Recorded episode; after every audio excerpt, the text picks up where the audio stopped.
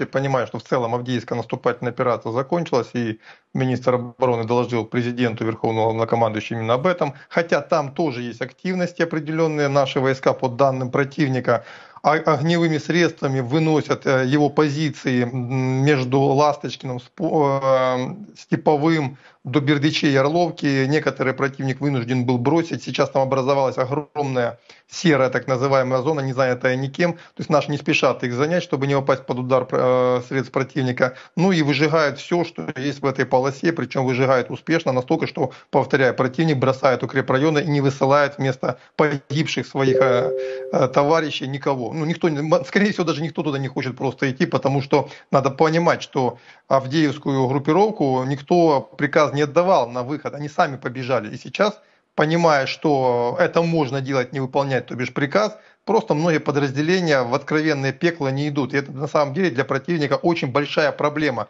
Навести порядок в армии, которая дезорганизована и дисциплина, где подорвана. Это очевидный факт. То есть заставить солдат умирать, когда ты понимаешь, что ты можешь убежать и тебе ничего не будет, это еще та проблема, с которой противнику придется, ну, уже, они уже столкнулись и им придется что-то с этим делать. А пока основные новостейные ленты забиты новостями с двух направлений. Это запорожское направление, где наши войска, опять же, огневыми средствами выносят не только передний край.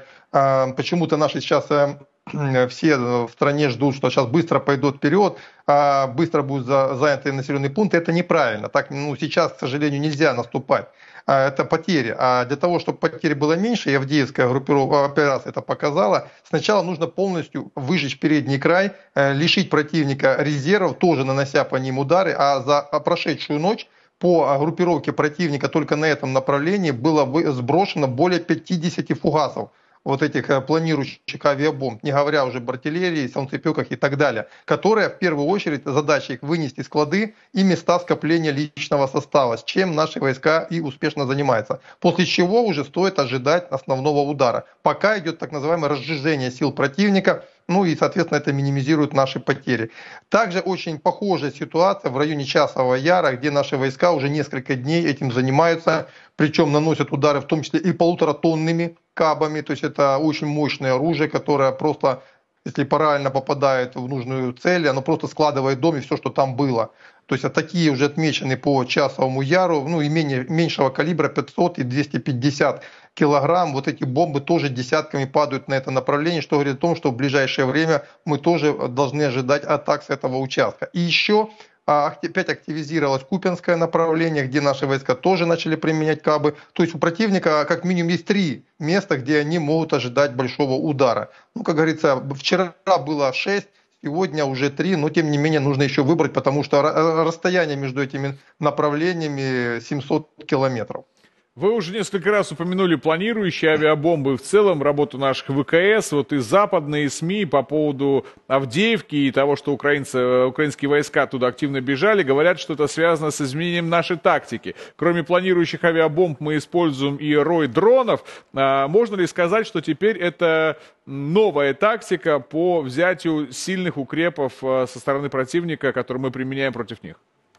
Ну, правильно сказать, все-таки для прорыва линии фронта. Но если мы вспомним историю Первой мировой войны, там ведь тоже была тупиковая в какое-то время ситуация, пока не была придумана тактика прорыва эшелонированной обороны противника. Причем придумал ее русский генерал Брусилов, которую потом успешно использовали и немцы в 18 году, и британцы, и французы. И эта тактика потом укоренилась и позволила быстро вывести из позиционную войну, которая ну, действительно зашла к 16 году в позиционную, ни одна из сторон не могла никого сильно толкнуть. Да? То есть я вижу, что наши войска нащупывают, я надеюсь, что именно эта тактика, это вот то, что они нащупали, будет дальше применяться, а она уже, мы видим, применяется как минимум на трех направлениях. То есть это тактика прорыва эшелонированной линии обороны, когда у противника много дронов, много средств поражения, э, средств РЭБ и так далее по Авдеевке видно, что это работает. Естественно, это нужно еще дошлифовать, до оснастить наши части. Кстати, пользуясь случаем, если вы не против, попрошу еще, ребята, у нас сейчас сбор большой к Дню защитника Отечества. Э, мы решили к празднику ребятам э, как можно больше нужных средств закупить. Не только то, что каждый день им нужно, но и те средства, которые сохраняют им жизнь. Я очень надеюсь, вы сейчас видите QR-код, по которому можно перевести средства, и в ближайшие дни это все будет закуплено и отправлено на фронт.